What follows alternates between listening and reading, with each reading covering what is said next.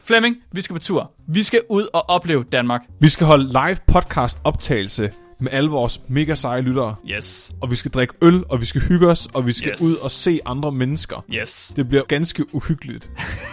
Uhyggeligt. Uhyggeligt. Hvis Ja. ja. jeg står og ser skræmt ud, så må jeg meget gerne komme op og age mig i skægget. Og det kan I gøre i København til to shows den 14. april kl. 16 og kl. 19. Og I kan gøre det i Aarhus den 27. april, og I kan gøre det i Odense den 28. april. Billetterne er ved at være væk.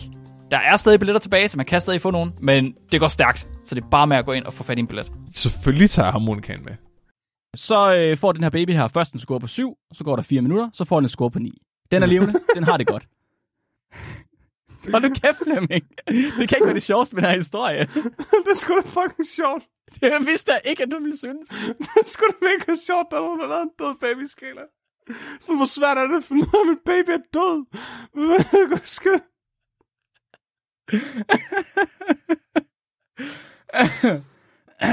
altså, det, doktor, doktor, yes.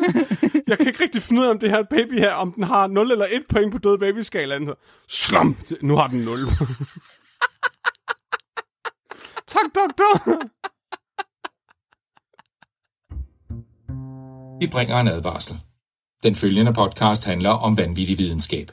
Al forskningen, der præsenteres, er 100% ægte og udført af professionelle. Mark og Flemming står ikke til ansvar for eventuelle misforståelser, men minder jeg om, at de altid har ret. Husk at være dumme.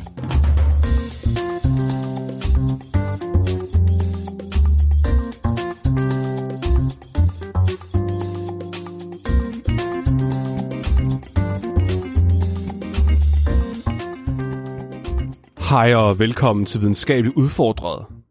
Jeg skal være jeres Flemming i dag. Flemming.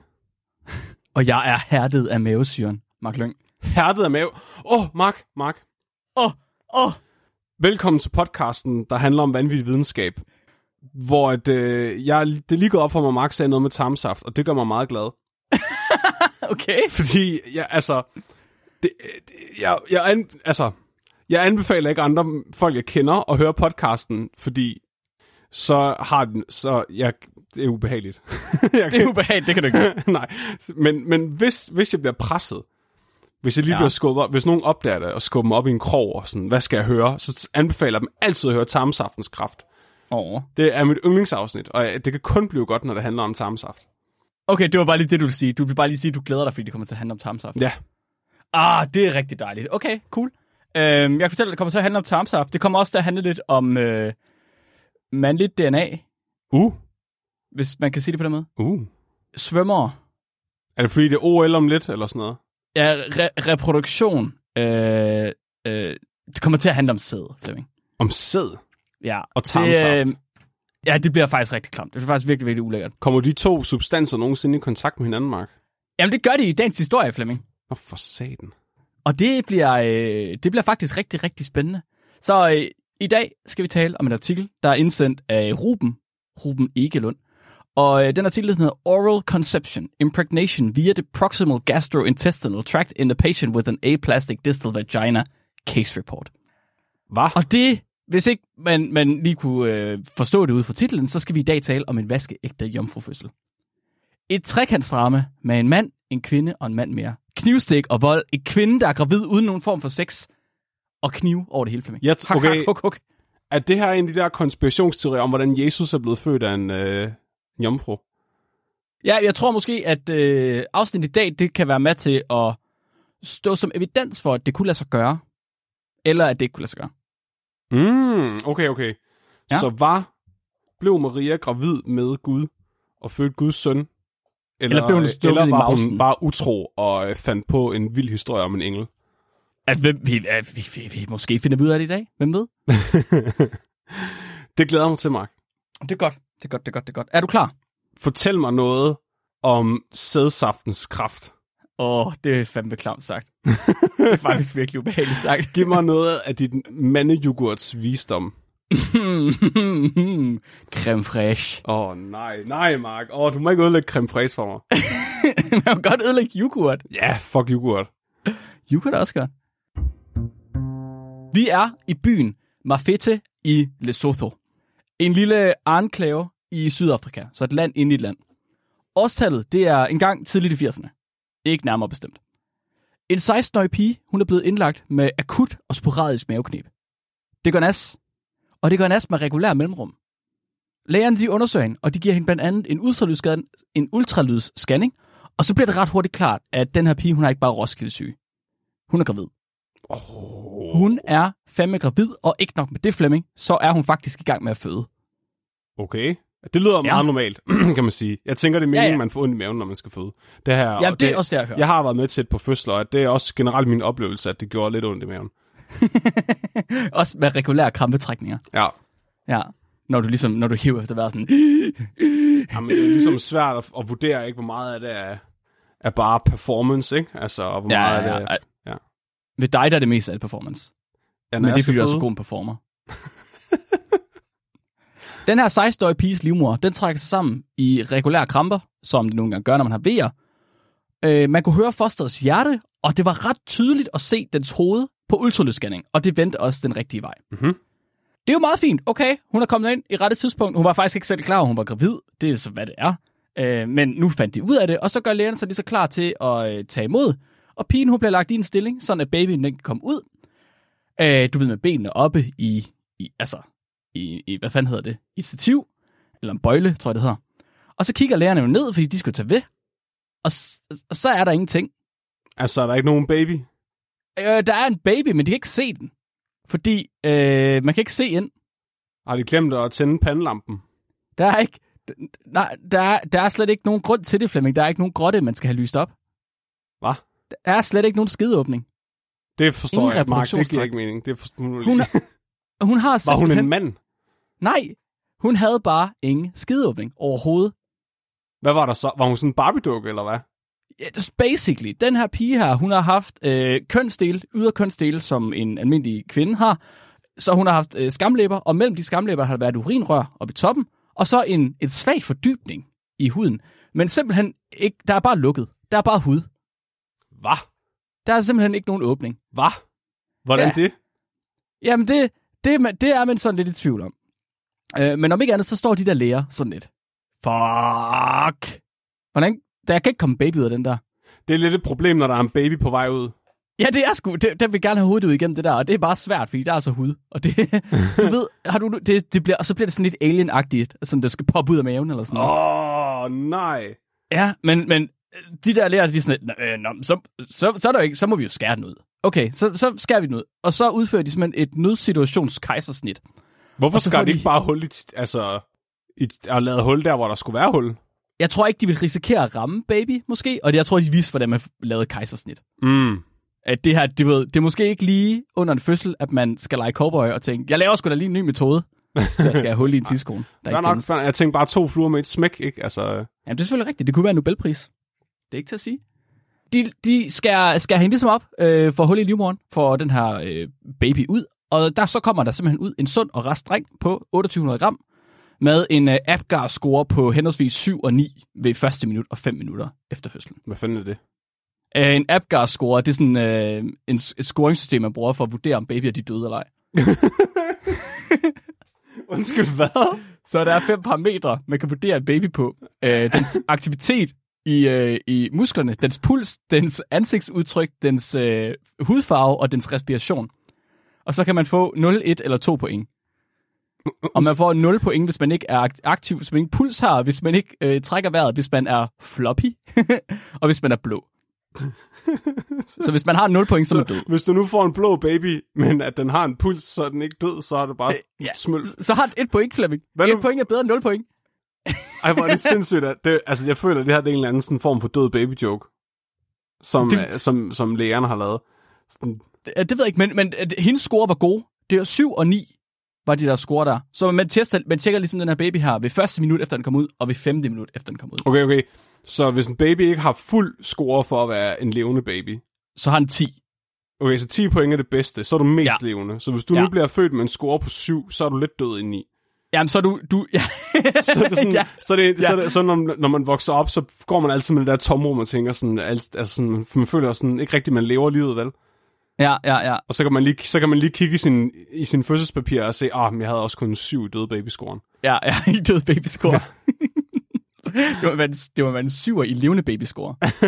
Jeg, t- jeg føler, det skal være sådan en uh, ting på ens Tinder-profil. Sådan, hvor mange døde babypoint, ja. hvor mange døde babypoint fik du? sådan, at det er sådan rigtig, jeg tænker, det er vigtigt for matchmaking, ikke? Altså, mm. det går ikke, hvis der er nogen render rundt, der er døde, er døde babyer inde i. Øh. Nej, det kan jo være, at det er afligt. Wow. Men nu, hvis du, se- hvad nu, hvis du giver din døde babyhed videre til din baby, så den dør? Så må vi jo ligesom sørge for at avle på de mennesker, der har 10 point i, i, død, på døde babyskalaen, Præcis. så de ikke bliver fortyndet. Det er også det, jeg tænker. For vi skal Forædle have dem. de stærkeste gener. Ja. Om ikke andet, så øh, får den her baby her først en score på 7, så går der 4 minutter, så får den en score på 9. Den er levende, den har det godt. Og nu kæft, Flemming. Det kan ikke være det sjoveste med den her historie. det er sgu da fucking sjovt. Jeg vidste da ikke, at du ville synes. Det skulle da mega sjovt, der er nogen, der lavede en død babyskala. Så hvor svært er det at finde ud af, at min baby er død? Hvad skal...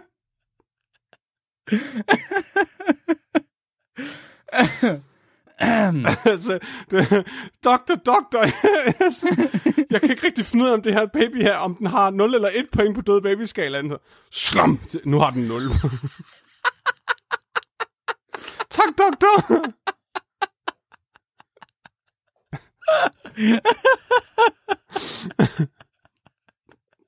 Hold kæft, mand.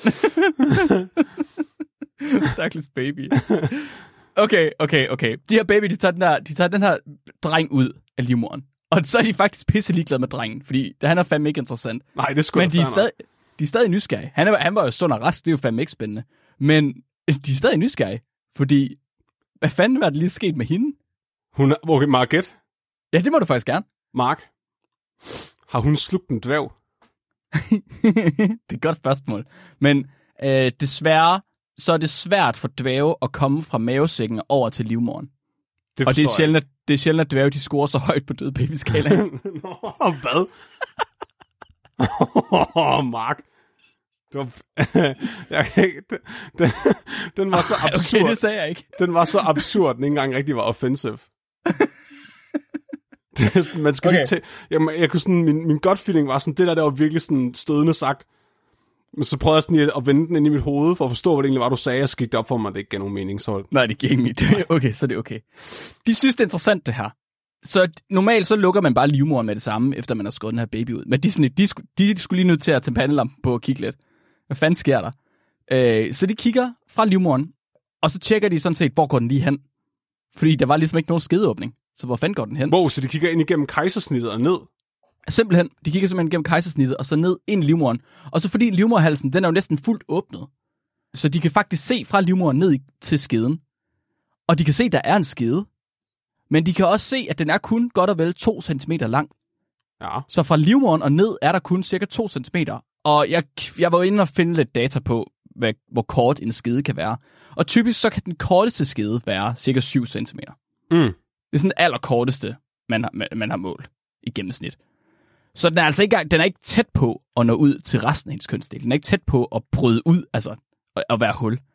Der er virkelig langt, der er 5 cm fra hendes, altså hendes kønsdel og op til hendes, til hendes skede. Med væg. Med væg, med hud og kød. Huh. Alt andet, det var som forventet. Hendes urinvejssystem var, som det skulle være. Hendes livmor var, som det skulle være. Og hendes ydre kønsdel var også alle sammen, præcis som man kunne forvente. Så Flemmings spørgsmål, det er jo, var den her pige blevet kysset af Gud? I reproduktionstrakten, eller hvad? Hvad havde Gud kysset den her pige i reproduktionstrakten? Har vi at gøre med en vaskeægte jomfrufødsel? Det, det lyder jo sådan godt. Hvordan, kan, hvordan skulle man kunne komme en baby, eller komme ind og lave baby i hende, uden at... Hul? Ja, der er noget med bierne og blomsterne der, Mark. Jeg forstår det ikke i hvert fald. Der mangler et øh, hul. Ifølge min forskning, så øh, plejer, øh, du ved, der hvor babyen kommer ud, der kommer babyen også ind. Og der er Ja. ikke, hvis, den ikke, altså, hvis den ikke kan komme ud, så kan den jo heller ikke komme ind. tænker Nej, jeg. men det, det er ligesom med træer og klatre. Hvad? Hvis du kan kravle op, kan du også kravle ned. Det er det, Det er det, det rigtigt, samme. okay, ja, så det vil svare til, at du lige pludselig bare sad op i et træ og skreg, uden at have været kravlet op. Ja, præcis. Det giver ikke mening. Det Nej, kan, man, det kan nej, ikke lade sig gør gøre. Det, det er kan jo jeg fysisk faktisk godt se. umuligt. Ja. Det må være sådan noget kvantefødsel eller sådan noget. Right? Men er kvante, kvantereproduktion, er det ikke også bare en jomfrufødsel? Det er vel bare Gud, der kysser en i reproduktionstrakten. Nu taler du fuldstændig ligesom uh, Deepak Chopra. Mm. Ja, og en kristen på samme tid. Fuck. Så jeg har sat mig for at finde ud af, er det her en vaskeægte jomfrufødsel eller ej? Hvad fanden er det, vi har med at gøre? Så det første, vi skal se på, det er, kan man overhovedet have jomfrufødsler i mennesker? Kan det findes rent videnskabeligt set? Mm. Som, som I jo måske nok er klar over, som Flemming han også forklarede så flot lige før, så reproducerer mennesker sig ved at flonke hinanden. Øhm, og det Flunk. gør de for at forsøge... Ja, de flonker lige hinanden. Okay, ja. Ja, ja. Du ved, bonk, bonk. Det, det er sådan, det lyder. Det er den bedste gør det fandme. seksualundervisning, jeg nogensinde har fået. Det er bare... Sup, sup. Det er sådan, det, er sådan, det lyder. Så det gør man. Man flonker med hinanden, fordi at man gerne vil blande to typer celler, sådan at de to typer celler de kan smelte sammen. Rimelig forsimplet, så sker der det, at sædcellen den smelter ind i øh, ægcellen, og at de hver især har en halvdel af de kromosomer, der skal til, for at lave øh, et helt genom i et menneske. Mm. så sædcellen har den ene halvdel, ægcellen har den anden halvdel. Og den der befrugtede ægcelle her, den deler sig så igen og igen og igen, indtil den til sidst er blevet til et funktionelt foster, som er klar til at tage imod verden. Så det, der er først en celle, så bliver den befrugtet, så deler den sig i to, og så deler hver af de to sig i to, og så har man fire, og så deler hver af de fire sig i to, og så har man otte. Og sådan fortsætter man, indtil at det til sidst ikke længere er så simpelt, og så bliver det meget mere besværligt. Så et af de vigtigste krav for, at ægcellen den begynder at dele sig, det er, at den har det her fuldendte sæt kromosomer. Den skal have kromosomer for både far og mor. Eller Ja. kromosom, et halvt sæt, ikke også? 47. Man kalder det... Ja, lige præcis. Man kalder det, at den bliver diploid. Øh, og hvis den kun har halvdelen, så hedder det, at den er haploid. Så den har kun 23 kromosomer, og den skal have 46. Det sæt, det bliver traditionelt set fuldendt af sædcellen. Men altså derudover, så kan sædcellen jo egentlig godt fuck af. ja. Den har ikke noget af alt det andet der. Hvad skal den ellers? Vil nok, øh, Det skulle da ikke. Sædcellen har også en lille bombe. Ja. Springladning, der sidder i enden, som øh, når den penetrerer øh, ægget, så siger lige, Så, så eksploderer det. ja, En meget lille eksplosion. yes. Er det, er det faktuelt? Er det noget, du har undersøgt? Jeg havde biologi A på gymnasiet. Jeg har det sådan Okay. meget vagt tilbage, at øh, det fik jeg at vide. Der var noget med en eksplosion. Det er nok det eneste, jeg kan huske fra gymnasiet, Ja. som, altså som undervisning. Jeg er ret sikker på, at det, øh, at det er forkert. Fuck. Jeg vidste Det tror jeg sgu. Øhm, men altså, det, det, så, det er lidt ligesom i det moderne samfund, ikke? Og Det eneste, manden er til for, det er for at bidrage med det DNA. Og egentlig så kan kvinderne rest, klare resten selv. Kæft, man, man, altså, du har godt nok boet, du har godt nok, altså, man kan godt mærke, du har boet på Sjælland i lidt over et år nu. Altså, eller, Jamen, jeg er simpelthen jeg er blevet så politisk korrekt og kønsmoden og sådan noget. du er ultrafeminist. Men hvis det er det eneste krav, det eneste, der skal til, det er, at sædcellen bare giver sit DNA. Kunne man så ikke bare nemt lave et faderløst barn ved bare at kaste noget ekstra DNA ind i et æg, uden sædcelle? Kunne man ikke, kunne man ikke bare droppe sædcellen? Bare Nå, smide så DNA? kvinder bare sådan kloner sig selv. Nej, men de kunne måske også bare tage, du ved, det mandlige DNA og kaste ind i. Uh. Right? Man Sådan, kunne gøre så, det på alt. sådan, så du t- beholder 45 kromosomer fra moren, og så tager du kun Y-kromosomet fra manden. Ja, ja, sådan noget i den stil. Nå, men du, du kan også bare, du ved, i en sædcelle er der jo 23 kromosomer. Ja. Tag det DNA, tag alle de 23 kromosomer, sug dem op i en nål, smid dem ind i øh, et Excel, så behøver du slet ikke nogen uh, sædceller. Nå, okay, på den måde. Jeg troede stadig, vi var feminister her. Nu snakker du om kunstig befrugtning. eller Ja, hvad? Ja, Okay. ikke helt. Nej, Ikke helt, fordi befrugtningen er faktisk... Jeg, kommer, jeg er på vej ind i kunstig befrugtning, det er rigtigt. kæft mand, det, Men altså, det er kunst- så godt, fordi jeg starter på arbejde i næste uge, og der skal jeg nemlig arbejde med det. Så nu kan jeg lige... øh, Ej, så det er godt. Nu kan det jo jeg behøver faktisk lige slet lære ikke lidt. forberede mig på mit nye job. Jeg kan bare lytte til det, til det her afsnit. Præcis. Du hører det bare igen og igen, og så Ja. ja. finder du ud af, hvor meget du lærer. Øhm, så kunstig befrugtning. Befrugtning er nemlig processen, hvor en sædcelle smelter sammen med en ægcelle. Så det at tage DNA og kaste det ind i en ægcelle er ikke befrugtning. Hvorfor? Fordi at der... Ja, det, ja, det er faktisk et godt spørgsmål. Det er bare ikke den proces, man kalder det for befrugtning. Undskyld. I guess. Så det, der, det, det man normalt gør med kunstig befrugtning øh, in vitro, det er, at man blander ægcellerne og sædcellerne i udenfor et menneske. Så venter man på, at der sker den naturlige befrugtning, og så kaster man tilbage ind i. Men hvad sker der, hvis man i stedet for bare giver dobbelt op på kromosomer med det samme, sådan uden at det nødvendigvis kommer fra en sædcelle? Sådan i stedet for at vente på, at sædcellen og ægcellen de smelter sammen, så tager man bare det andet og kaster ind.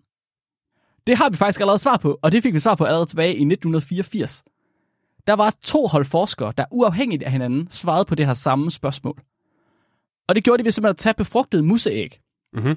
og så fjernede de endelig enten det handlige eller det hundlige DNA. Mhm. Og så kunne de smide ekstra DNA ind i cellen bagefter. Fra. Fra enten øh, sædceller eller fra andre ægceller. Så det, der sker, øh, når de smelter sammen, det er, at du har en celle, og så cellen, den pakker ligesom, den har alle mulige mærkelige ting inde i sig. Så det, cellen er egentlig en pakke i sig selv. Inde i cellen, der ligger en anden lille pakke. Det er det, der hedder cellekernen. Og inde i cellekernen, der ligger DNA'et så. Så når de to celler, de smelter sammen, så går den første indpakning i stykker, og så har man kun cellekernen tilbage, mm. som er interessant. Og så kan man faktisk tage de her cellekerner og stjæle dem og sige haps.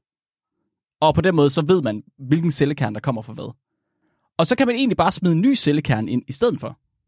Sådan at man i et æg kan have, i stedet for at have en cellekerne fra en far og en mor, så kan man have en cellekerne fra en mor og en mor. Eller en øh, cellekerne fra en far og en far. Uh. Og de cellekerner, eller de celler, der får cellekerner fra både mor og mor, eller fra far og far, de har jo alt DNA'et. Så hvorfor skulle de ikke kunne blive til et helt barn? Så det, du taler om lige nu, det er for eksempel, at man vil kunne, altså, lad, lad to kvinder blive gravide med hinanden, eller lad to mænd befrugte mm-hmm. en kvinde uden hendes DNA, Ja, præcis. eller klone sig selv. Eller klone sig selv. Uh. Så vi kunne sådan set godt, hvis vi sparer sammen og tager til, øh, til Nordkorea eller Mexico på et eller andet tidspunkt, Mhm. så ville vi sådan set kunne få et barn sammen, Mark. Øh, Det, vi behøver ikke til derhen. Jeg har et soveværelse hvor et, øh, og en meget skarp nål. Det er ikke noget problem. Det skal du slet ikke tænke på, Flemming. Så skal vi bare lige Jeg have har fundet en, der allerede vil ro, ro, ro marmingen ud. Kan du ikke gøre det? Jeg tænker, at hvis vi, hvis vi gør det, så bliver det bare den næste Adolf Hitler. Vi kan lave sgu da bare en kunstig livmor. Hvad? Vi Vi laver kan bare, bare en kunstig befrugte en gris med ægget, kan vi ikke det? livmor. Jo, jo, jo. Det er også meget tættere på os, end alle mulige andre. Det er ikke noget problem. Og øhm, det kan være, at det faktisk måske kunne virke, Flemming. Fordi de her forskere her, de opdager i hvert fald, at alle ægceller, uanset hvor DNA'et det kommer fra, så deler de sig normalt de første par delinger. Nå, Så de første par delingerne, der deler de sig helt normalt, ligesom Excel normalt vil gøre, når den bliver aktiveret. Så den bliver faktisk aktiveret af at få det her ekstra sæt kromosomer. Men efter de ligesom har kørt det hele øh, videre, altså efter de har kørt hele forsøget ud og har kigget på, hvad der kommer ud af de her æg til sidst, så kommer der faktisk ingen levende unger ud på noget tidspunkt fra dem, der har fået enten DNA fra to mødre eller fra to fædre. Så hvis man har ægceller med DNA fra kun ét køn, så kan det simpelthen ikke at give levende afkom. nå. Så man er nødt til at have DNA fra både mor og fra far. Hvor- Åh, det er fandme kæft, hvor er psykoter bare heteronormativ, Mark. Ja, det er de fandme. Der er simpelthen nødt til at være biologisk køn for at kunne lave befrugtning. Nå, Ellers så fungerer det ikke. Og man har, man har så fundet ud af senere, at det faktisk skyldes, at det DNA, der kommer øh, fra enten mor eller far, de er modificeret på en måde, sådan at der er nogle gener, der er aktive i mor, og nogle gener, der er aktive i far. Mm. Og et, de gener er så inaktive i, i de andre, hvis man kan sige det på en måde. Sådan at du skal have både mor og far for at have alle generne aktiveret, sådan at du kan lave et rigtigt foster. og hvad er det nu det hedder? Eugenics? Eugenetik? Øh, det, er met, det er nok metagenomics, det her, tror jeg. Meta, ja, det er det, det hedder. Så det betyder, at et, øh, et æg med kun moderligt DNA, det kan ikke ordentligt producere en moderkage, fordi den har ikke generne aktiveret til at skulle producere moderkage. Mens et æg med kun faderligt DNA, det producerer alt for meget moderkage i stedet for. Så uanset hvad, så går ægget simpelthen i stykker, fordi at der er enten for meget moderkage eller for lidt moderkage. Nå, Og det vil sige, at mus de kræver både en morcelle og en farcelle, og det kan vi faktisk overføre til mennesker og til basically alle andre pattedyr. Stort set alle pattedyr de kræver både en morcelle og en farcelle. Hmm. Men det er bestemt ikke alle organismer, der kræver både en morcelle og en farcelle.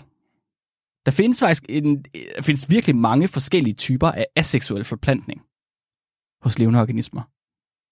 Så altså, så, hvor, man, simpelthen- hvor de formerer sig uden at have det sjovt. Simpelthen, at de formerer sig uden at have det sjovt. Og de fleste af dem, de forekommer hos encelleorganismer, og det gælder jo ikke rigtigt. Bakterie, altså Mm. mm. deling, det gælder ikke.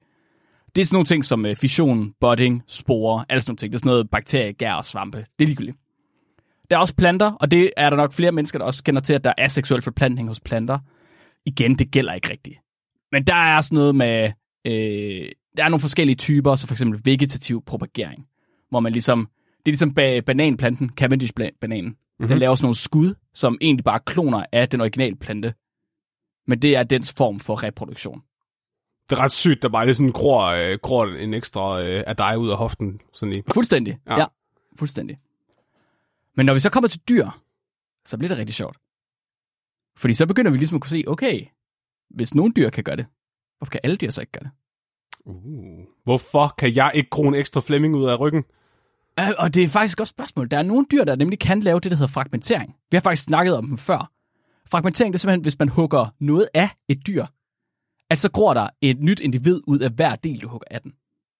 Var- Nå, det var det, vi snakker om med orme. Præcis med fladorm for eksempel. Hvis du Ja, ja, hugger en ja. fladorm over på midten, så kommer der to, to nye fladorm ud af det. Det samme sker hvis med de fleste søstjerner. Hvis du hugger armen af en søstjerne, så begynder der simpelthen at kravle en lille øh, ny søstjerne ud af den. Hvor er den, død, er den afhugget arm? Ja, og øh, den, altså, det resterende, øh, det, hoveddelen, hvis man kan sige det på med. Shit. Det er fuld, det, altså det er 100% Deadpool-agtigt. Hvis du husker den scene med Deadpool med ja. hans øh, små fødder. Det er præcis det samme, der sker. Jamen, Så så det er bortset sådan, fra, at- der, der er det jo ligesom den del, hovedet sidder på, som det går ud af igen. Ja, men jeg tror, man har aldrig fundet den, øh, du ved, den nederdel af ham. Når du tænker på, at den fod, han taber på et tidspunkt... Men den var det ikke gror- hele underkroppen? Jo, at den, så gror der, så er der to Deadpools lige pludselig. Måske. Det er i hvert fald det, der sker med sø- søstjerner. Så kommer der to søstjerner. Den mest interessante af de her typer aseksuel formering, som dyr de kan lave, det er den type, der hedder partenogenese. Og det er simpelthen befrugtning uden mandlige kønsceller. Og nu bliver det jo lige pludselig interessant, Flemming. Det er en type befrugtning, der godt kunne være, øh, du ved, der godt kunne forklare den her historie her. Okay, men kan mennesker gøre det? Hmm, måske. Åh, oh, så hun har haft... s- Hun, det er fordi, hun har rørt... Mark, man må ikke røre ved sig selv. Det lærte jeg i skolen. Nej. Så bliver man slået med Bibelen. Måske er hun kommet til at røre ved sig selv, og så har hun gjort sig selv gravid. Måske. Måske. Vi finder ud af, Flemming. Men det, der simpelthen kan ske ved partenogenese, det er, at en ægcelle, den kan dele sig af sig selv, uden at blive befrugtet overhovedet. Den behøver ikke at blive befrugtet, for at blive aktiveret, og så gå i gang med at dele sig. Det er ret fucked, og øh, jeg troede faktisk, det var ret sjældent, før jeg ligesom øh, gik ind og undersøgte det her. Men simpelthen noget, der er dokumenteret i over 2.000 forskellige arter.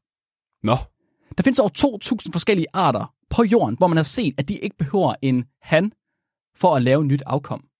huh. Og det er både planter, orme, snegle, insekter, æderkopper, hajer, amfibier, reptiler og fugle. Altså, det er jo ret avancerede dyr, der kan det her. Ja, ja, ja. Og Det er hvad sker der virkelig så med, øh, altså, med det? Ja, hvad tænker du? Hvad mener du? Hvis, det- altså, hvis, hvis, altså, kommer der så, øh, kloner man bare sig selv så, hvis man begynder at, at det ikke befrugtede æg begynder at gro? Har man- Så, så får du en person med kun halvt så mange kromosomer. Øh, det får ikke halvt så mange kromosomer, så det, der sker, det er, at ægcellen begynder at dele sig. Men den har kun halvdelen af de kromosomer, den skal have. Mm. Så den kan lave ved en tilfældig øh, proces, så kan den enten fusionere igen. Så hvis du har to, øh, en ægcelle, der har delt sig, og de har hver sit sæt kromosomer, så kan de fusionere igen, og så har du lige pludselig en hel ægcelle med alle de kromosomer, den skal have. Det er en helt tilfældig proces. Det kan også Okay. okay. være noget, der sker med vilje, hvor de simpelthen altså bliver diploid med vilje, så de deler simpelthen deres kromosomer over Ja, med vilje, og laver 46 kromosomer i stedet for de 23. Det er så forskelligt fra dyr til dyr, selvfølgelig, hvor mange kromosomer de har. Mm. Mm-hmm. Men, og alt efter, øh, hvordan kromosomerne fungerer, så der findes ikke kun XY-kromosomer, eller XY-køn. Der findes også noget, der hedder ZW, som er det fugle og slanger har. Øhm, og der er det omvendt, så ved os, der har du XY for at være mand, og ved dem, der har man, øh, hvad hedder det, ZW for at være kvinde, eller hun. Okay. Ja, så ved dem der har du de to forskellige kromosomer for at være hunkøn, og ved os har du to forskellige kromosomer for at være hankøn. Ja. Så ved os, hvis det sker for, for, for folk, eller for øh, organismer med XY-kromosomer, så bliver individet altid en pige Eller død. eller død. Ja. Ved fugle eller reptiler, der vil de altid være en han, Huh. fordi de får øh, dobbeltkromosomer fra moren. Okay, men så er det jo reelt set en form for klon, moren laver, hvis hun får en datter på den måde. Yes, så det er meget tæt på en klon, medmindre der foregår en eller anden mærkelig form for overkrydning. Men shit, man. Okay, men så, så har du basically lavet et barn med kun dit DNA. Mhm. Men kun halvdelen af diversiteten. Ja. Så, så det barn har kun halvdelen af morens gener. Den har bare Den- den... halvdelen af generne i dobbeltkopi. Den ultimative indavl. Åh, oh, wow. Altså, det er Prøv lige virkelig tænk, den prøv lige ultimative tænk indavl. på, du, så er du åben for nærmest samtlige genetiske sygdomme. Jeps. Shit. Så hvis mor har et eller andet øh, en eller anden genetisk sygdom, som du skal have på begge kromosomer, og hun kun har det på et kromosom, så hun Ja. ja. er recessiv for det. Ja. Sådan en, hvor der Så er en får eller anden barnet det. milliard chance for, at en anden person møder en person og bliver gravid med den person, der har den defekt. Ja, ja fuldstændig. Så, så, så får hun den. Er Det, det, Ja, du så siger? får, så får, så får øh, afkommet det. 100%. Shit, mand. Jeps. Så ofte, så bliver det her opdaget ved dyr, der bliver det opdaget, fordi der er en dyrepasser, der kommer ind i en zoologisk have, træder ind til en af de indhegninger, de nogle gange har, og så øh, forventer, at der kun er to hunder, men så lige pludselig er der tre. I Nå. stedet for. Ja, så, er det- så er man sådan lidt, øh, du skulle ikke være her, hvorfor er du det? Og der er ingen hanner her, hvad sker der? Du kan ikke, det kan ikke ske. Henning, har det du sker. bollet chimpanserne igen? ja, ja, de har lige fundet et hul i hegnet. Prøv lige at forestille dig, at du bliver overrasket af en ekstra hej inde i en indhegning. Eller inde i et kvar, sådan, fuck, hvor kom du fra? Og det er ret sejt. Det er virkelig syret. Øh, så partenogenese, som den her proces, den hedder, det kan enten være frivillig, det hedder fakultativ, eller det kan være tunge, som hedder obligat. Og frivillig partenogenese, det er mega sjældent. Og umiddelbart så tror man kun, det forekommer hos insekter. For eksempel ved nogle arter af bier. Så det, der kan ske, det er, at nogle arter af bier, de kan simpelthen vælge, hvorvidt de vil lade deres æg blive til afkom. Altså være befrugtet eller ej eller om der skal en sædcelle til. Okay. Er det ikke syret? De kan simpelthen vælge, hvorvidt de har brug for hanner eller ej. Åh, hvor indavlet føler jeg mig i dag. Mm. Men de bruger det faktisk. De bruger det, hvis de mangler hunder, fordi så kan de bare lægge æg nemt, og så kan de komme øh, flere droner til. Og de ubefrugtede bliver så til øh, droner videre. Hvor hvis du befrugter dem, så bliver de vist nok til hanner. Det gør mening, for der er ligesom han involveret i det. Ja, så får du det kromosom, der skal til, for at det bliver til en han. Ja. Det er ret syret. Ja. Øh, så de kan simpelthen de kan regulere, hvad det er, de vil, alt efter, hvordan bestanden er i bistedet, Det er ret vildt. eller i bikuben. Det er sindssygt. Der er også det, der hedder tvungen partenogenese. Det ser man ofte hos reptiler, hos fisk og hos amfibier. Øh, og der har man fundet 80 arter, der simpelthen kun har et enkelt køn. Det må, kæft, mand. Prøv lige at tænke på, hvor meget nemmere det er at omgås hinanden i så fald. Der er, kun, der er simpelthen ikke nogen form for reproduktion. Det er Se- så Sexisme findes slet ikke. overhovedet ikke. Det er så ligegyldigt. Åh, oh, gengæld så er men du hvis man, mega så, indavlet. hvis man så kun reproducerer aseksuelt. Ja. Ja. Nej, det gør det ikke. De reproducerer vel stadig seksuelt. Nej, aseksuel, fordi at de har ikke øh, det andet køn længere. Der findes 80 arter i verden, der kun har et køn, fordi at de simpelthen har selekteret sig fra det andet køn ved at lave partenogenese. Wow, prøv lige. Okay, så overvej det lige.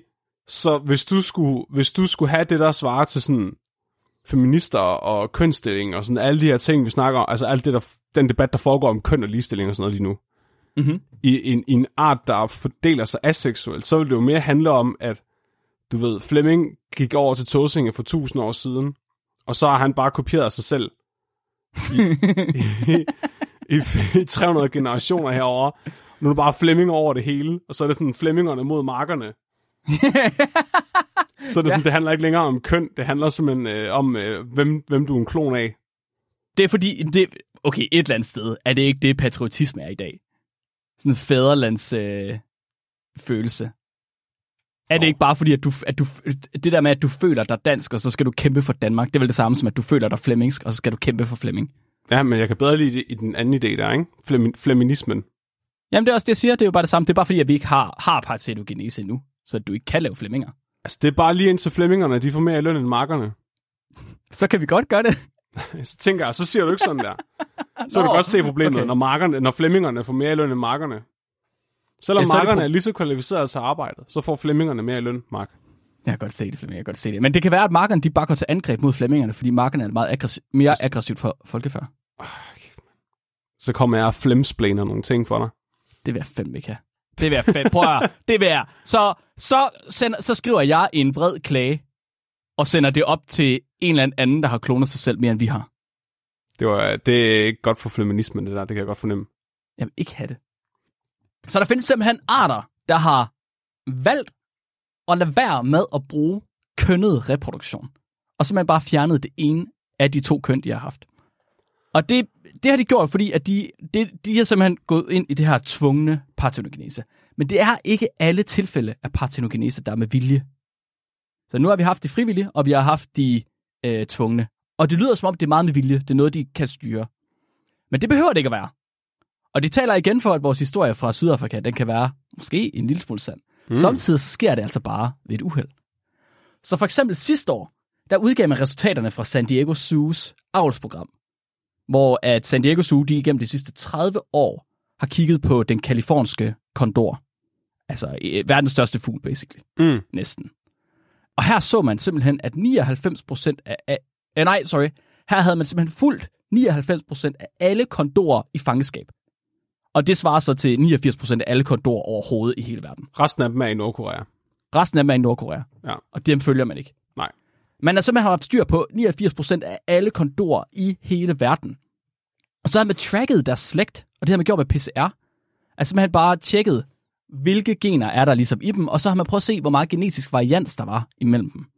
Det var jo ligesom for, fordi det er avlsprogram, man skal sørge for, at der ikke er noget indavl og sådan noget. Og så da de kiggede i det her data her, der havde de 911 kondorer. Så kiggede de jo i det her data her, og så prøver de jo at finde ud af, okay, hvem er far, hvem er mor, øh, hvor meget øh, diversitet er der og sådan noget Mm. så finder de to unger, som de ikke kan finde far til. Uh. Så de har simpelthen fundet to forskellige fugle fra forskellige kuld, der ikke kunne sættes i forbindelse med nogen far, Nå. rent genetisk. De havde kun en mor, og da de så kigger på deres kromosomer, så finder de ud af, at kromosomerne i hvert kromosompar, præcis som du sagde, Flemming, de er identiske. Fuck. Så de har den ene halvdel kromosomer fra mor, og den anden halvdel kromosomer fra mor. Simpelthen det, der hedder homozygot. Shit. Yes. Og de var i live? De var i live. Det var de så ikke særlig længe. Øh, Nå. den ene af dem levede faktisk i 8 år, tror jeg det var. Hold da op. Men de var begge to meget syge, og den ene, den var sådan, den gad slet ikke prøve at parre sig med andre. Den havde fundet ud af, at det der Stop det, parkinsonisme, her. det var en Stop det her. fejl. Nej, det var, så de var begge to hanner, fordi det er fugle. Mm. Mm. Øhm, men de var meget syge og meget svage, og de spiste ikke lige så meget som de andre, og de blev ikke lige så store som de andre. Mm. Ja. Så det er ikke nødvendigvis en god ting at have partenogenese. Men det kan ske ved et uheld i ret komplekse dyr. Så hvis det kan ske ved uheld i nogle dyrearter, kan det så godt ske ved et uheld i mennesker. Uh. I Mark. 1905... Hun klonede sig selv. Ja, Flemming. Flemming. Du er faktisk længere fra nu. Hvad? okay.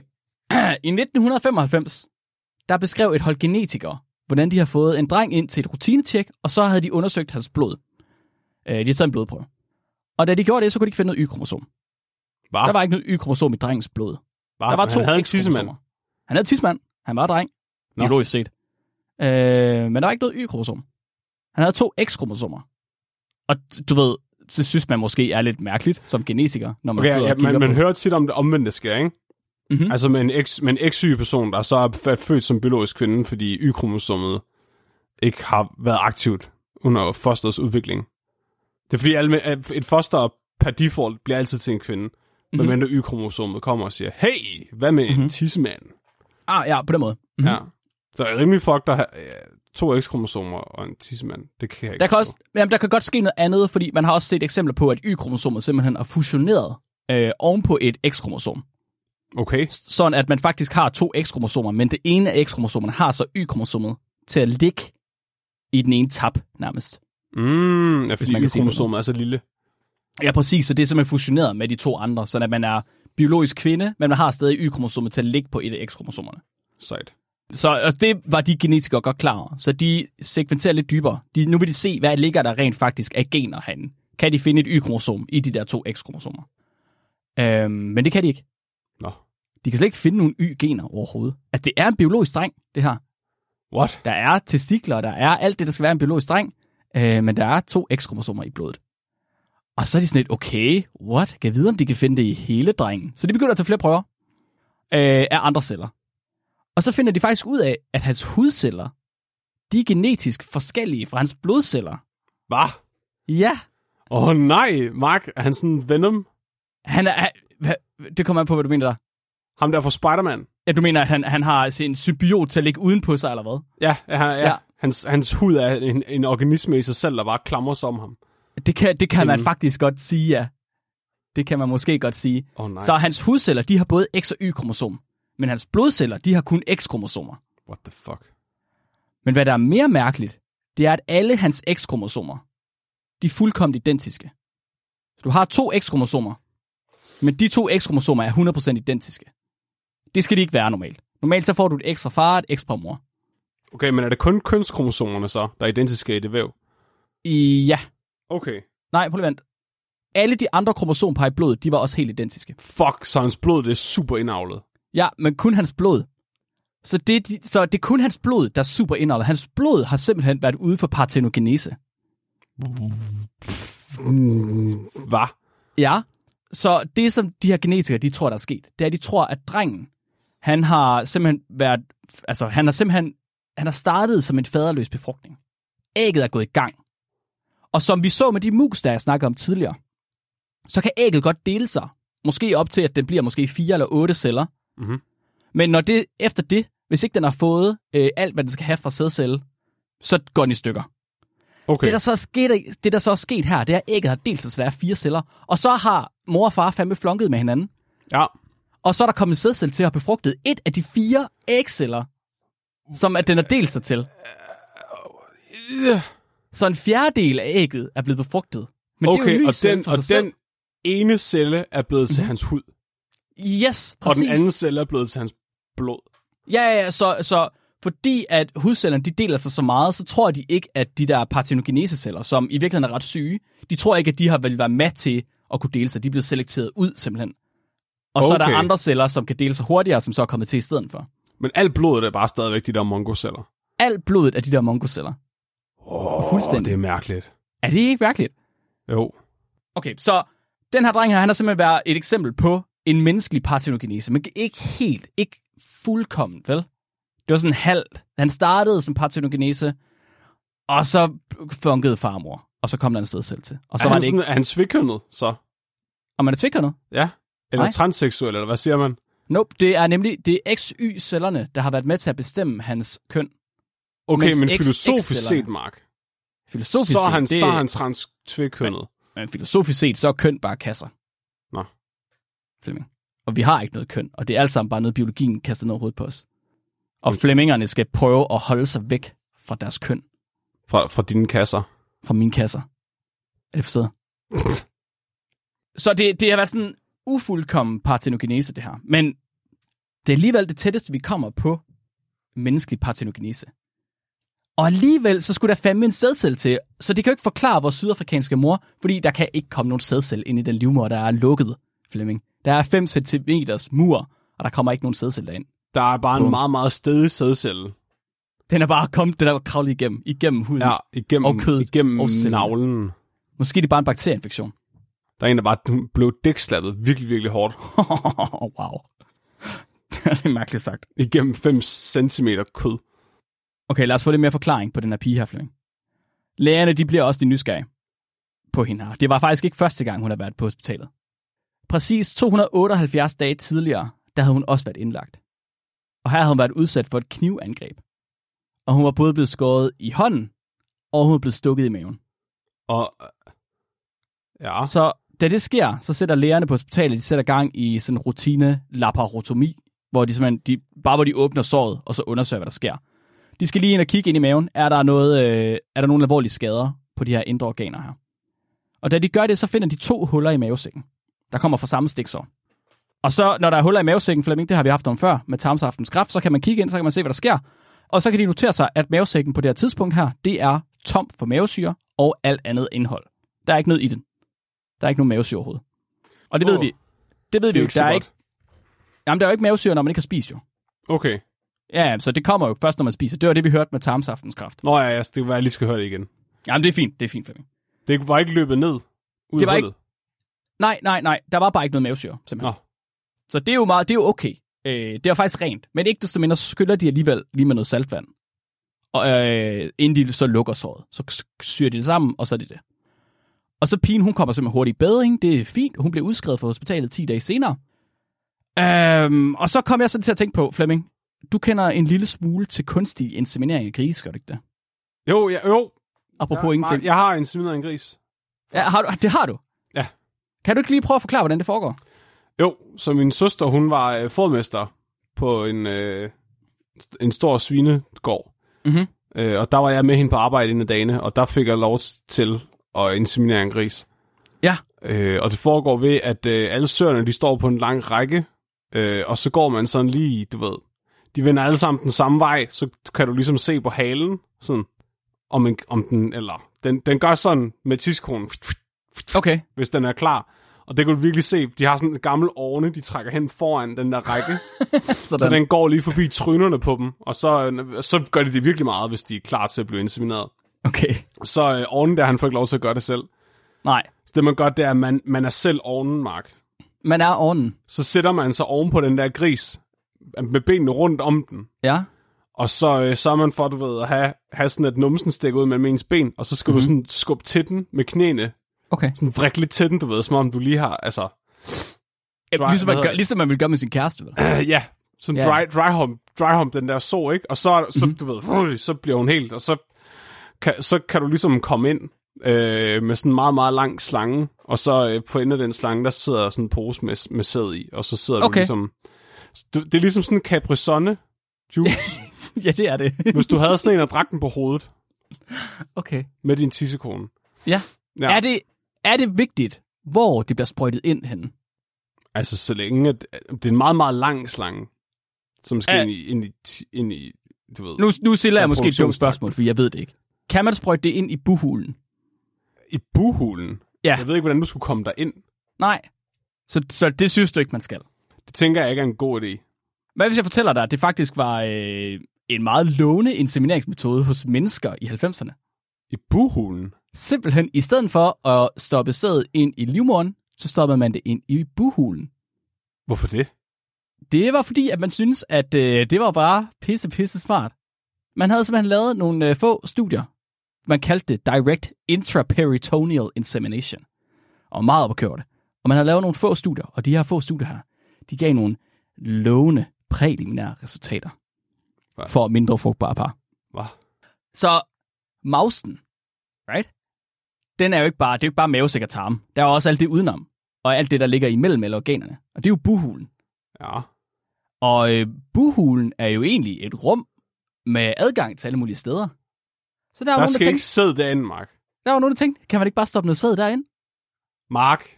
Hvad nu, men hvis jeg ikke, Nej, du skal ikke Hvad nu, putte hvis jeg sæd ikke ind mellem dine organer. hvad nu, hvis jeg ikke gider at ramme livmoren? Hvad nu, hvis det er for besværligt? Hvad nu, hvis det er nemmere for mig bare at ramme buhulen? Fordi der kan jeg sagtens lige finde noget. Du marinerer simpelthen indvoldene i sæd. Det er jo simpelthen det, man gjorde. Man tog simpelthen øh, sæd, og så sprøjtede man det direkte ind i buhulen. Og skal du høre noget sindssygt? Så der var de her studier, der sagde, at det var lovende. Så var der nogle efterfølgende ret kritiske studier. Selv de efterfølgende ret kritiske studier, de fandt ikke nogen forskel på at sprøjte sæd ind i buhulen, og på at sprøjte det direkte ind i livmoderen. Det er så meget bare, fordi de har bollet i smug ved siden af studiet. Men de, var- de kunne ikke få børn selv. Det var derfor, de var med til de her studier her jo. Ah, de har sikkert, du ved, kørt på begge heste, ikke? I don't know. Altså, det som jeg tager fra mig med det her, og det som forskerne tager fra sig med det her, det er, at sæd fra pulen, det faktisk måske i ret stor grad kan gøre gravid. Det, giver, det forstår jeg ikke. Okay, Du, så... så... siger til, okay, du siger til mig, at du kan ikke dækstabe en sædcelle igennem 5 cm kød, mm-hmm. Mhm. Ja, det sagde jeg til dig. men du kan godt dryst, du kan godt marinere din indvold i det, og så bliver du gravid. Ja. Hvor kommer de ind henne? Jamen, det- Ja, hvor kommer det ind hen? Hvor, hvor meget kan du huske om det kvindelige anatomi, eller om det, du ved, det kvindelige kønsorgan anatomi? Så øh, det er øh, f- øh, forbudt sted, Den har, den har jo pels og tænder. som bringer øh, kvinderne meget smerte, fordi at de ikke gjorde, som Gud sagde. Okay. Ja. Til alle andre, så har man øh, i det kvindelige kønsorgan, så har man livmoren, som ligesom er derinde, hvor øh, baby som regel bliver lavet, fordi der ægget sætter sig fast og begynder at udvikle sig. Men derfra har man også æggelederne, der går hele vejen op, og sammen med æggesækken er æggestokken. Man kan sige det på den måde. Så i ægsækken ligger øh, æg. Og de æg, de kommer så op i æggelederen og ned til livmoren. Og øhm, jeg troede faktisk, og det går vel det er bare mig, der er dum. Men jeg troede faktisk, at der var lukket der. Jeg troede, at det var en slange med helt tillukket. Det er det ikke, Flemming. Bare. Det er det ikke. Æggelederen sidder fast på æggesækken med sådan noget, der hedder øh, den fimbriale åbning. Så den har simpelthen, æggelederen har simpelthen sådan nogle fingre, fimbrier, som den lige så stille lukker sammen om æ, øh, æggesækken på, som en form for trakt. Men den er ikke sluttet tæt, den her trakt her. Åh, hvad? Og det betyder, at man faktisk ofte, og det er nu ret normalt at finde både æg og sædceller i buhulen. Simpelthen fordi de smutter ud af æggestokken. Mark, Ja. så det du siger til mig, det er, Mhm. hvis du sprøjter s- sæd ind i buhulen, ikke? Mhm. og de kommer ind i æggesækken, Mhm. så kan du potentielt gøre sådan, at hver eneste gang, der kommer et nyt æg ned, så er det allerede befrugtet.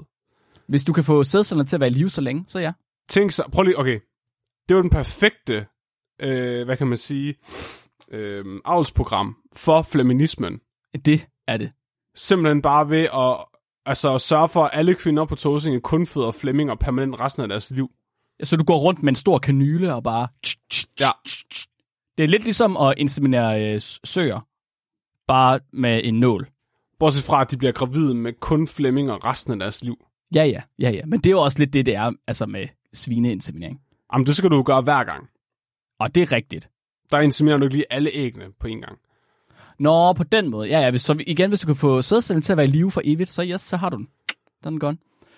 Nu har jeg et øh, virkelig vigtigt spørgsmål til dig. Nu hvor du har lært, at sædceller fra buen kan gøre en gravid. Kan du ikke lige regne ud for mig, hvor lang tid 278 dage det er i måneder? jo, jeg, øh, det kan jeg i hvert fald, Mark. Så, øh, hvad sagde du, 278? Mm. Det er simpelthen øh, lige omkring 9 måneder, Mark. Det, øh, hvem skulle have troet det? Har du et bud på, hvorfor den her pige her, hun var i knivs, knivs slagsmål? Mark.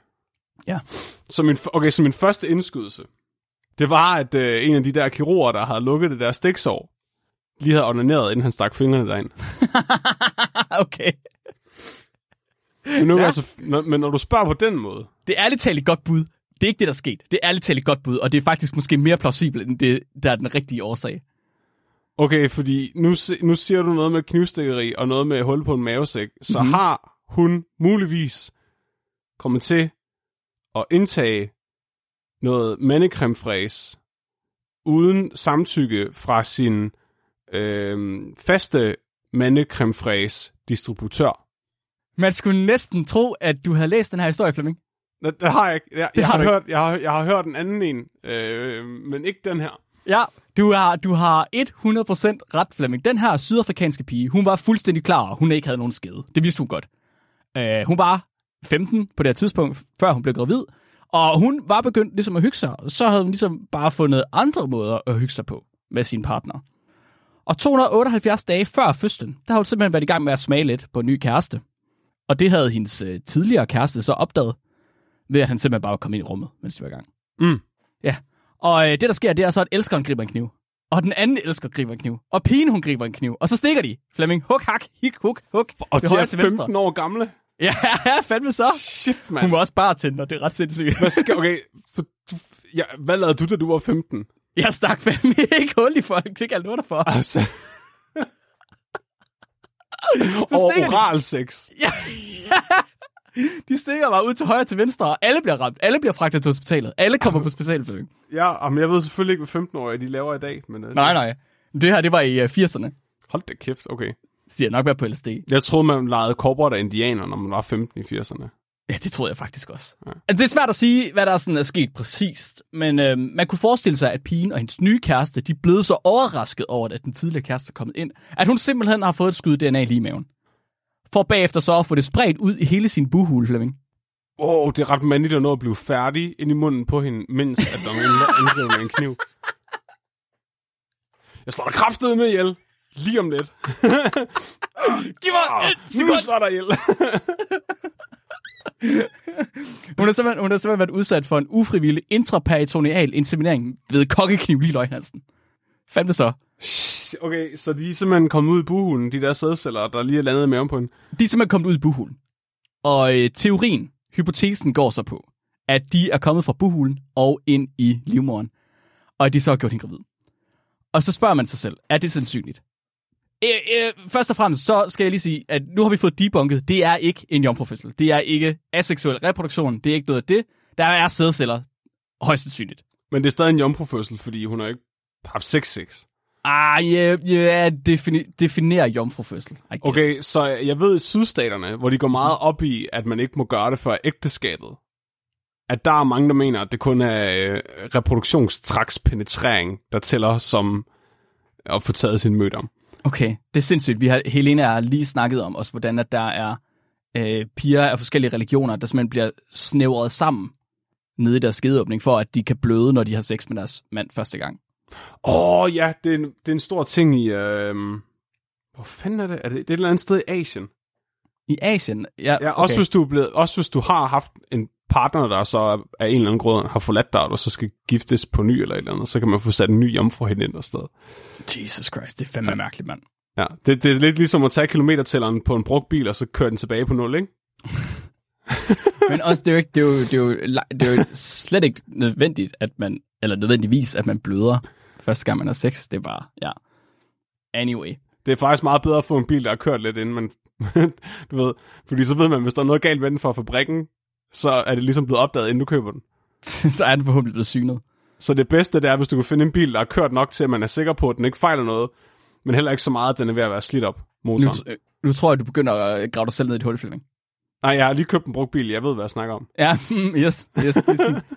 Okay, okay, okay, okay. Så den her pige, her, hun har fået kokkekniv i løgnhalsen og fået sædceller ud i buhulen, og så er de sædceller åbenbart tilfældigvis kommet op i reproduktionstrakten og gjort en gravid.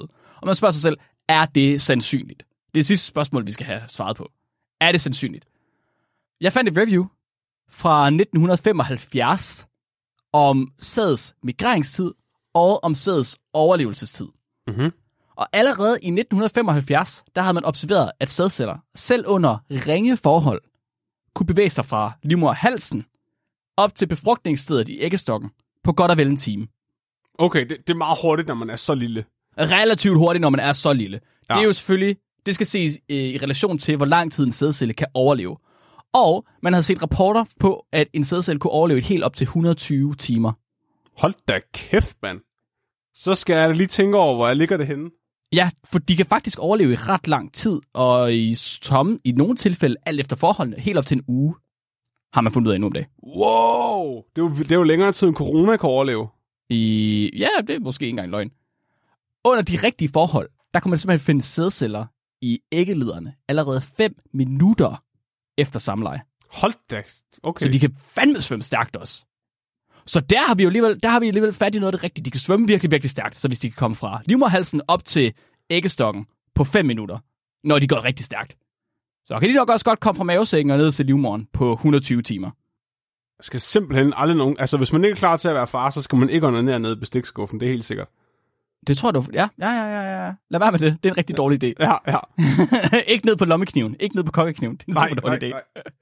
Og, øh, udover det, Flemming, så var mavens pige... Øh, wow, jeg prøver det igen. Pigens mave var tom for mavesyre. Så sædcellerne har højst sandsynligt kunne beskyttes fuldstændigt af den her sædvæske, som de kommer i, og ikke er blevet ødelagt af mavesyren. Nå, fordi hun havde ikke spist noget. Hun har ikke spist noget. Der var ingen mavesyre i, så de er... Men og det, er så, ikke som, det er ikke som det ser ud. Jeg var bare sulten. så Flemming, derfor, med alt det her, så kan jeg fortælle dig, der har hverken været tale om en mirakuløs fødsel til vejebragt af Gud. Der har heller ikke været tale om aseksuel reproduktion hos et menneskeligt individ, som skulle være det første nogensinde. Der er simpelthen tale om kunstig befrugtning ved lommekniv. og det er tilbage i 80'erne, det skete det her. Så bag i 80'erne, det skete det her. I Kan man ikke kunne Sydafrika. finde dem i dag, altså og sekventere deres genomer? Altså bare for at finde ud af, hvem faren er. Ja, øh, man fandt dem senere, fordi man prøvede ligesom at hjælpe hende. Så Mm. øh, nægerne her, de noterer ligesom, at først og fremmest så noterer de, de kan ikke finde noget blod i den her skedeåbning. Der er meget, meget kort, vel? Mm. Hvornår kommer der normalt blod i en skedeåbning, Flemming? Det øh, gør der, når at øh, Gud straffer Eva Hvor ofte sker det? øh, om en gang om måneden. Okay, gang hver 28. dag, hvis ikke jeg tager Ja. helt fejl. Ja. Øh, det her kunne de simpelthen ikke finde noget blod. Så de går ud fra, at det har været hendes første ægløsning nogensinde. Men det, kan, blodet kan vel heller ikke komme ud, når der ikke er noget hul? Det kan nemlig heller ikke komme ud, når der ikke er noget hul.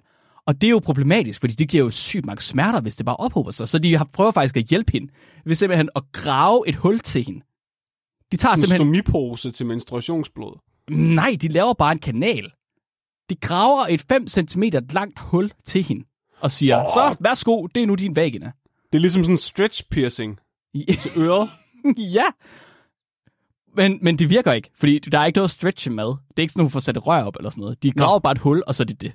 Så det Prøv virker det ikke som sammen, noget.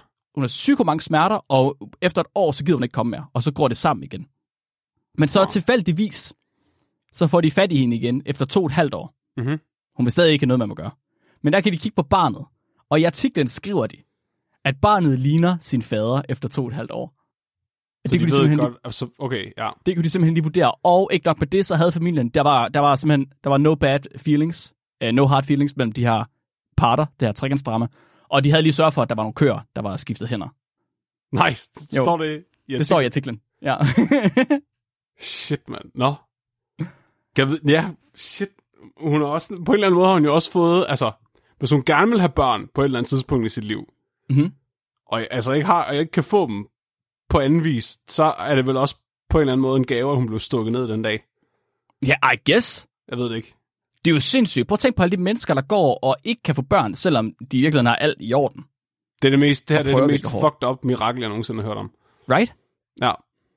Det er simpelthen det er, øh, en mirakuløs fødsel. Næsten på linje med... Øh, øh, altså, man kunne tale om, at det var Guds vilje, det her, Flemming. Det synes jeg. De har bare, de har bare kigget på det der barn og sagt, fuck. Det der, det ligner Karonen nede fra afdelingen 9. Ham, der altid er så længe på toilet. Åh, oh, fuck, vi er nødt til at skrive en videnskabelig artikel, så vi kan få, øh, få ham renset for alt. Ja. Kæft, mand. Okay, det er virkelig... Shit, mand. Jeg vidste ikke, at der var så mange måder, man kunne blive gravid på. Jeg tror, det var sådan rimelig, øh, du ved... Udover, altså, man mindre man begynder at involvere øh, øh, genmodificering og sådan noget. Men, men, Ja. men sådan bare helt almindelig analog øh, graviditets... Halløj. Altså, det er, bare, det er bare vildt for mig. At det, Det det kan lyder for foregå mig, på det her. andre måder end den almindelige måde. Ja. Ja, jeg håber, du har lært noget, Flemming. Jeg håber, at det her det udvidet din øh, seksualundervisning, du fik i 4. klasse. Jamen, jeg... er- Altså, Mark... Jeg, nu ved jeg så meget om, hvordan man flunker. Ja, jeg synes jo, det her det burde være øh, altså helt almindelig pensum i seksualundervisning for børn. Altså, det her mirakel her med kniven. Ja, ja, præcis. Og det, at man kan blive gravid ved at blive stukket i, i, i maven med kniv. På den måde, så kan man måske øh, altså undervise i abstinens fra oralsex også. Ja, det er fandme en god ting. De skal Right? right? slet ikke... Altså, ja. Skal Og fandme de være fri for får hår det på der. hænderne af det, og bliver Præcis. Præcis. blinde, og kæ- altså, de skal bare lade være. Men hvis, hvis du så endelig skal gøre det, så skal du nok lige spise en gulerod på forhånd. Hvorfor? Så er der mavesyre. Åh, oh, ja, selvfølgelig. Så Ja, ja, ja. sørg for altid at, at sp- spise, inden du går i... Så for, sp- Vandet. spis inden du smager på yoghurt. Ja, præcis. Mm-hmm. Hold kæft, mand. Det var dagens historie, Flemming. Det, er, det, er, det var en vild historie. Tusind tak, Mark. Jeg, jeg elsker, at der er lavet så meget science omkring det. Det var jeg ikke klar over. Nej, vel? Nej, jeg, tror- altså, jeg, jeg havde godt hørt... Jeg hørte en anden fortælling af historien, men jeg tænker mm-hmm. også, det er sådan, øh, når, den har, når den har floreret siden 80'erne, Mm-hmm. så har han jo ligesom kunne blive genfortalt og genfortalt og genfortalt. Så det er ret nice at ligesom at få den, den rene udgave af den. Men jeg Ja. ja. anede ikke, at der var lavet altså, f- altså videnskab omkring det. Nej, nej, nej. Der er jo der er mange, der, du ved, når de hører den her historie, så er det med det samme sådan urban myth, right? Ja, Men... Men altså, man kan jo ikke rigtig sige andet, end den er skrevet af et hold læger og udgivet i et videnskabeligt tidsskrift, som er blevet peer-reviewed. er der nogle billeder, Mark? Øh, nej, det er der faktisk ikke, desværre. Satans. Jeg er Ja. ja. vildt nysgerrig. Jeg har ikke, simpelthen ikke fantasi til at forestille mig, hvordan det der det er. Men jeg vil gerne sige rigtig, rigtig mange tak til Ruben, der sendte den originale videnskabelige artikel ind til os. Tak, Ruben. Det var, øh, det var fandme smukt. Mark, Mhm. Mm-hmm. jeg har et, øh, et spørgsmål. Ja. Hvem er mest kendt? Flemming eller Mads Mikkelsen? Jeg kender mest Flemming, men jeg Det tror, gør jeg flest, også. Jeg kender tror, jeg generelt også mest mig. jeg tror, flest mennesker kender Mads Mikkelsen. Mark han griner nu, fordi at jeg, bl- jeg blev genkendt, der var nede hjem og fix. I mandags. Jeg var nede og købe en pakke rockwool. Og så kunne, p- så kunne ham ved kassen kende min stemme. Mark, Ja. mit ego kender ikke længere nogen grænser. Nej. Jeg, jeg, jeg er hermed ved EU-sanktioner klassificeret som et masseødelæggelsesvåben, fordi mit ego er blevet så stort nu. Du er, der er så meget energi i dig, at du faktisk er ved at eksplodere. Og, og det er alt, alt sammen på grund af en ung kassedreng, som jeg ikke fik navnet på, hjem og fik i Svendborg. Det er fandme dårlig stil, Flemming. Han det er har virkelig sat, kendt i han, har sat... sat, han har sat verden i fare nu, fordi mit ego er blevet så stort. Og du kan ikke engang hans navn. Nej. Ja, det gik op for mig, da jeg satte mod bilen. Jeg tænkte, fuck, gider han hedder. Du var Jeg blevet tænkte, "Ej, det, så står jo fjamsk. bong. det står altid på bongen, hvem der har betjent en. Nå ja. Ja, så st- han, han hedder Kom igen. Kæft, det er en dårlig joke. Mark, prøv lige at overveje det her, hvad det betyder. Det er lige, men det er jo, Mark, du, du skal lige tænke over, hvad er sandsynligheden for, at man genkender nogen, og så lige tør at sige, hey, er det ikke dig? Det er sådan, den, den er ikke særlig høj, vel? Nej. Jeg vil sige 1 ud af 1000. Okay. Du ved, øh, og Mark, Ja. det vil sige, for hver person, der øh, jeg møder, som kender mig, Mhm. mm-hmm.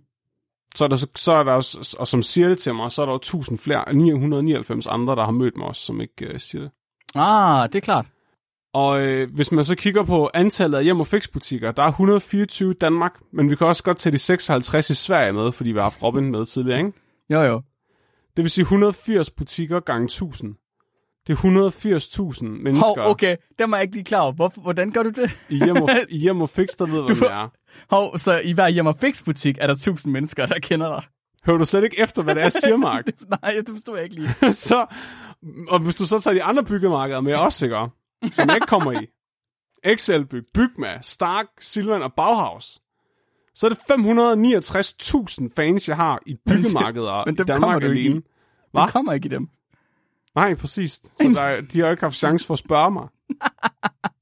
Mads Mikkelsen, han har kun 239.000 følgere på Twitter, Mark. Det vil sige, at jeg er hermed blevet dobbelt, dobbelt så kendt som Mads Mikkelsen. Det er fandme, det er en stor dag for dig. Ja. Jeg har, vil gerne bede om en rød løber fremover. Uh, du kan få lov til at spille lidt ekstra på harmonikaen. Lyder det ikke fint? Fuck. Det er vel det, du er blevet kendt på, Flemming. Det er harmonikaen. Du må fandme, altså... Du ved, der er, der er den der... Når folk de bliver kendte, så er, det som, så er det sommetider, at de bliver kendte på noget viralt. De har simpelthen gjort et eller andet, som bare var, du ved, mega sejt en enkelt gang, og så er det det eneste folk, de kender ham for. Sådan, ah, du er donutdrengen. Eller, ah, det er dig, der er krumme. Eller et eller andet, ikke? Og så, er det sådan, så kan folk ikke se ud over det. Flemming, du er blevet harmonikamand. Det er det eneste, Jeg folk, de bliver kendt foretrækkede på. faktisk at være ham med betonhønsene. Jamen, det er du nu. Altså, indtil jeg, indtil jeg, ble- altså, jeg havde det, indtil jeg blev ham med harmonikaen. Ja, ærgerligt. Harmonika, mand. Harmonika, Flemming. Har Flaminka. Nu skulle du lige tænke over, hvem det er, du taler til, Mark. Flamonika. Jeg ved ikke, Uh. om du har hørt det, men jeg er faktisk blevet genkendt nede hjemme og fix.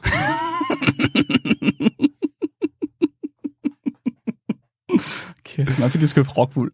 Hvis du, øh, hvis du hører det her, og det er dig, så øh, må du gerne lige skrive, hvad du hedder. Dit navn, hvis du gerne vil have, vi doxer dig. Du må gerne skrive det på kvitteringen næste gang. Ja, undskyld, jeg glemte at spørge, hvad du hedder. Ja. Se, jeg blev lige lidt befippet over, hvor billig den rockwool den var. ja, ja. Ja, Da du kiggede på bongen. ja. Mark, Ja. har vi andre lytterspørgsmål? Ja, det har vi simpelthen. Uh, vi har et meget relevant lytterspørgsmål, der er sendt ind af Lærke Ters. Lærke, hun har skrevet ind, og så har hun spurgt, hvorfor forsvinder sexlysten? Og så hun har, hun har øh, forklaret lidt. Hun skriver, at man kan i de første 3-4 måneder af et forhold have sex med hinanden flere gange om dagen. Men herefter så falder det stille og roligt til 1-2 gange om ugen, hvis man er heldig. Hvorfor? Hvorfor holder man op med at have lyst til at flonke? Så øh, det er ligesom, du ved, øh, vi lavede lasagne i weekenden. Ja. Og vi lavede rigtig... altså, Eller Cecilie lavede lasagne, jeg må ikke lade med. Nej, nej, det må du ikke. Jeg vil gerne have havregryn i lasagne, men det gik ikke. ja, det må du ikke. Så, og der var lasagne nok til f- fire dage eller sådan noget. Ja da. Og første dag, der spiste vi rigtig meget lasagne, og anden dag, der spiste vi også en rimelig meget lasagne. Men så tredje dag, der havde man ligesom fået ret meget lasagne, og så spiste vi mindre lasagne, og så fjerde dagen, der spiste vi næsten ikke noget lasagne. Mark. Du Fordi tror, man det er bare det fået samme. nok, nok lasagne. Tror du simpelthen, man bliver mæt? Hvad så, hvad så med mennesker, der altid kan spise lasagne? Dag ud, dag ind. Ja, det er nymfomaner. Ja, det... Åh, oh, okay. Så kan jeg jeg... øh, godt se. Åh, der er et eller andet med... Så hvad sagde hun? Fire måneder? Jamen, så er de første 3-4 måneder. Men er det Der ikke kan også så lang tid, man er, altså, hvad hedder det, nyforelsket? Jamen, det kan godt være. Fordi der er et eller andet med, at når, din, når, din, når, når ens øh, abehjerne ligesom møder en anden person, du sådan begynder at danne et parforhold til, mm-hmm. Mm-hmm. så siger abehjernen, åh, åh, åh, åh, parring. Ja. Ja. Det, det, du ved, der, der kommer sådan et, et, øh, et hormonrespons, som simpelthen sørger for, at du parter med den her person, som du har adgang til på nuværende tidspunkt. Men oftest muligt. muligheden er der. At det simpelthen, at, at nyforelskelse rent kemisk er noget, der sker op i hjernen, som gør dig momentært sindssyg for at sørge for, at du parter med vedkommende. Okay. Øh, der er mange, der forbinder nyforelskelse med noget romantisk, men i virkeligheden, så er det noget seksuelt. Der, er- prøv at høre, romantik findes ikke. Der findes kun sex. alting er rep- altså alt i verden er bare reproduktion, Mark. Det er bare vores DNA, der gerne vil være mere af sig selv. Hvad er romantik så? Det, det er bare, øh, hvad hedder det? Et salgstrik. Ja, det er et salgstrik. Det er virkelig mandligt Præcis, sagt. der appellerer til vores, ho- til vores øh, hormoner. Det er virkelig mandligt sagt. Men, men jeg, men, jeg mener, og det er ikke noget, vi har haft på podcasten før. Det kan være, at vi skal have læst op på det her. Det kunne faktisk være ret sjovt at have et afsnit om. Det skriver, jeg skriver lige ned. Men, Ja. ja. men, øh, men jeg, jeg mener, at det er fordi, at, at der simpelthen er et, et, et hormonelt respons, som, Som som, som ændrer simpelthen s- får os til at, at, at bolle mere, når vi er nyforelskede. Det er interessant nok. Hvad ændrer det sig så til? Fordi man er jo stadig sammen. Er det så et andet hormonel respons, eller går det tilbage til baseline? Jeg tænker, det går tilbage til baseline over tid. Det er Okay. okay. derfor, at man går fra at være sådan, du ved, nyforelsket til mere at være sådan, du ved, venner til sidst. Okay, så det vil sige, at det bliver bare en vane til sidst, at man er sammen. Men jeg tror, jeg, jeg, tæ- jeg t- mener, at der er et eller andet med, at ens dømmekraft og sådan noget, den bliver dårligere. Ja, det har jeg også hørt, ja. Altså, øh, så jeg tænker simpelthen, det- at det, det, det er fordi, det ikke er fordelagtigt at være i den tilstand altid, men det er fordelagtigt at være i den længe nok til, at man måske kan blive gravid. Jeg har hørt en eller anden sige på et eller andet tidspunkt, og jeg kan ikke huske, om det var hjernemassen eller hvem det var, men at øh, nyforelskelse var basically altså på samme niveau som hans sindslidelse. Sejt. Så det er det, det er. Det er simpelthen fordi, at øh, du bliver sindssyg, og Ja. ja. så bagefter, så bliver du ikke sindssyg mere. Du bliver mentalt handicappet i meget kort tid, og det gør, at du... Du har arbejdet med mentalt handicappet, Flemming. Ja, Ja, det jeg skulle lige til at spørge om noget, jeg kan lyst til at spørge om. Jeg skulle lige til at spørge om, du bollede mig. det gør, men ja, Mark, til dit spørgsmål. Okay, Og okay. på, Okay. på måder, som du som, som som jeg ikke har lyst til at høre om. Jeg kan, få- jeg, jeg, kan- vi kan, jeg kan tale om det bagefter, så kan vi lægge det op til et bonusklip til tierstøtterne. Okay, det lyder som en god idé. Det synes ja. Ja. jeg. Lad os sige, at det er svaret til, til Lærke. At det simpelthen er fordi, at vi er vanvittige de første 3-4 måneder. af Så en hvis du forelskelse. gerne vil have et godt sexliv, så få en hel masse kærester, men slå op med dem efter fire måneder. Hvad, må man godt få den samme kæreste igen og igen? Uh, er det derfor, at de der, hvad hedder den der notebook og sådan noget, Forrest Gump, det er altid sådan noget break-up, find tilbage. igen. Forrest Gump? Det er derfor Twilight Forrest Gump fungerer. en, en ro- rom-com for dig? Hvad? Er Forrest Gump en, en rom-com for dig? Ja. Ja, en romantisk comedy? Ja. okay. Jeg har ikke set så mange romcoms, Mark. det er ikke min ting, okay? Nå, der kan man bare se. Ja, men man tænker om med den samme. Hvis du bare sørger for at I ikke er væk længe nok fra hinanden til, at I når ikke at være sindssyge mere. Ja. Så. Det, jeg God tror også, der er mange, der gør generelt. Det kan sgu godt være. Er du ret i det? Det ved jeg ikke. I don't know. Så jeg synes tit, øh, jeg kan huske på gymnasiet, der var der altid noget, øh, at de, de der gymnasiekærester, de gik fra hinanden, når de ikke var nyforelskede mere. Fordi de troede, meningen med at være sammen, det var, at man altid var nyforelsket. Det Så tror, lige, lige jeg tror, der snart var der mange, gik... der havde det på en måde, faktisk. Ja, ja, ja, så gik der fire måneder. Ej, jeg, bare, jeg har ikke de samme følelser for dig mere. Og det var sådan, nej, det, er- det er fordi, du ikke er sindssyg mere. du er blevet almindelig Tillykke. igen. Ja, nu er det blevet et almindeligt parforhold. du har ændret, jeg er vokset fra dig. Vi kom sammen for i måned. Ja. Mark, Mhm. vi skal have rated sidste uges afsnit på Garkometeret. Det er måden, hvorpå vi vurderer, hvor videnskabeligt udfordret et afsnit er. Ved simpelthen at score det på nogle parametre. Videnskabelighed, altså hvor videnskabeligt er afsnittet, hvor meget har vi tænkt over det, hvor fjollet var det, øh, hvor nobelværdigt var det, og har vi lært noget? Mhm. Så øh, sidste uges afsnit fik en øh, samlet score for mig og Mark på 81, hvilket placerer den ved siden af vores øh, afsnit om flagmusbomben på vores gargometer. Og det var det afsnit, der handlede om, hvordan at man prøvede at putte napalmbomber på flagmus og slippe dem fri over Japan, inden man f- fik atombomben til at virke. Og det var faktisk et ret succesfuldt eksperiment. Ja, det var eddermame med gakket. Det, var, det mest gakkede var, at man forventer, at man kunne have reddet så mange menneskeliv, hvis man rent faktisk gjorde det. Ja, og den faktisk virkede. Det er fandme sindssygt. Øh, og at- at den, man, altså, i en eller anden alternativ tidslinje, så har man brugt den over Hiroshima i stedet for. Ej, det, er så, det kan jeg slet ikke, det kan jeg slet ikke have. Det er fandme åndssvagt. Og hvad var der afsnit 41, Ja, 41, ja. hvis øh, folk har lyst til at få en øh, genopfrisker? Yes. Cool. Ja, Øh, Mark? Ja. Mark og Gargablak. Ja. Er der noget, lytterne de skal gøre? mm, de skulle da købe nogle af vores øh, mange nye t-shirts. Det kan de gøre Køb på. nogle penge til os, Ja. ja. hvis I har lyst. Ja, please. Det kan man gøre ind på øh, bit.ly-vu shop. Der har vi simpelthen, øh, vi har fået nye designs ind. Flemming han øh, går og skæver sig mod nogle indoneser, og så sender ja. de ting i hovedet på os. Sygt. Og det er faktisk nogle rigtig fede t-shirts, hvis jeg selv må sige det. Og der er mange, Om- der allerede har købt dem, men altså, hvis der er flere, der har lyst, så skal man bare gøre det. Og hvis det ikke gider at have t-shirts og kopper og sådan noget, så er der mulighed for, at man kan putte designsene på alt muligt andet også. Ja, simpelthen. Babydragter, hundetørklæder, øh, AK-47, Anything. klistermærker. Yes. Næste uges afsnit Ja. ja. skal handle om moderne kvaksalveri. Okay. Moderne. Øh, I hvilken forstand? Så øh, jeg har indtil videre kigget på magnetsmykker Ah, sådan og noget. på Ja. ja. essentielle olier. Okay. Så øh, det kommer til at handle noget om det kvaksalveri, man måske støder på på eskovmarkedet. Og Ja. ja. om, Jeg tror, jeg har været på iskovmarkedet. ja, hvad, hvad går det ud på? Hvorfor tror folk, at øh, de kan tage en køleskabsmagnet rundt om håndledet, og så bliver de kureret for gigt? Huh. Og så Spændende. skal vi tale om, hvor, altså, virker det her egentlig? Hvad er, den, hvad er det videnskabelige belæg bag det her?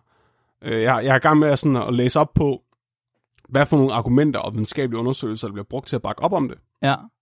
Men også, hvor ideen kommer fra. Fordi det faktisk, mange af de her ting har en lang, lang, lang historie, der kan spore sig tilbage til 1800-tallet eller før. Det er fandme spændende. Det glæder jeg mig til. Så, yes. Skide godt, Flemming. Alright. Er vi klar til dagens dyrefakt? Oh yeah! It is coming. dagens dyrefakt er sendt af Mette Årslef. Og Mette, hun har skrevet ind, at søelefanten, den er så bange for at blive spist ved overfladen, mens den sover, at den søvncyklus, den består af at trække vejret lidt ved overfladen, og så eksalere og synke et par kilometer, inden den vågner en lille smule, svømmer op til overfladen og trækker vejret igen, og så gentager den det hele om og om igen. Nogle gange så sover de så dybt, at de fortsætter med at synke, og så drukner de. Søelefanten er så bange for at blive spist i vandoverfladen, at den drukner af, af træthed. Jesus Christ. oh, det var mørkt. jeg er Flemming. Og jeg er Mark. Du er blevet videnskabeligt udfordret. Husk at være dum.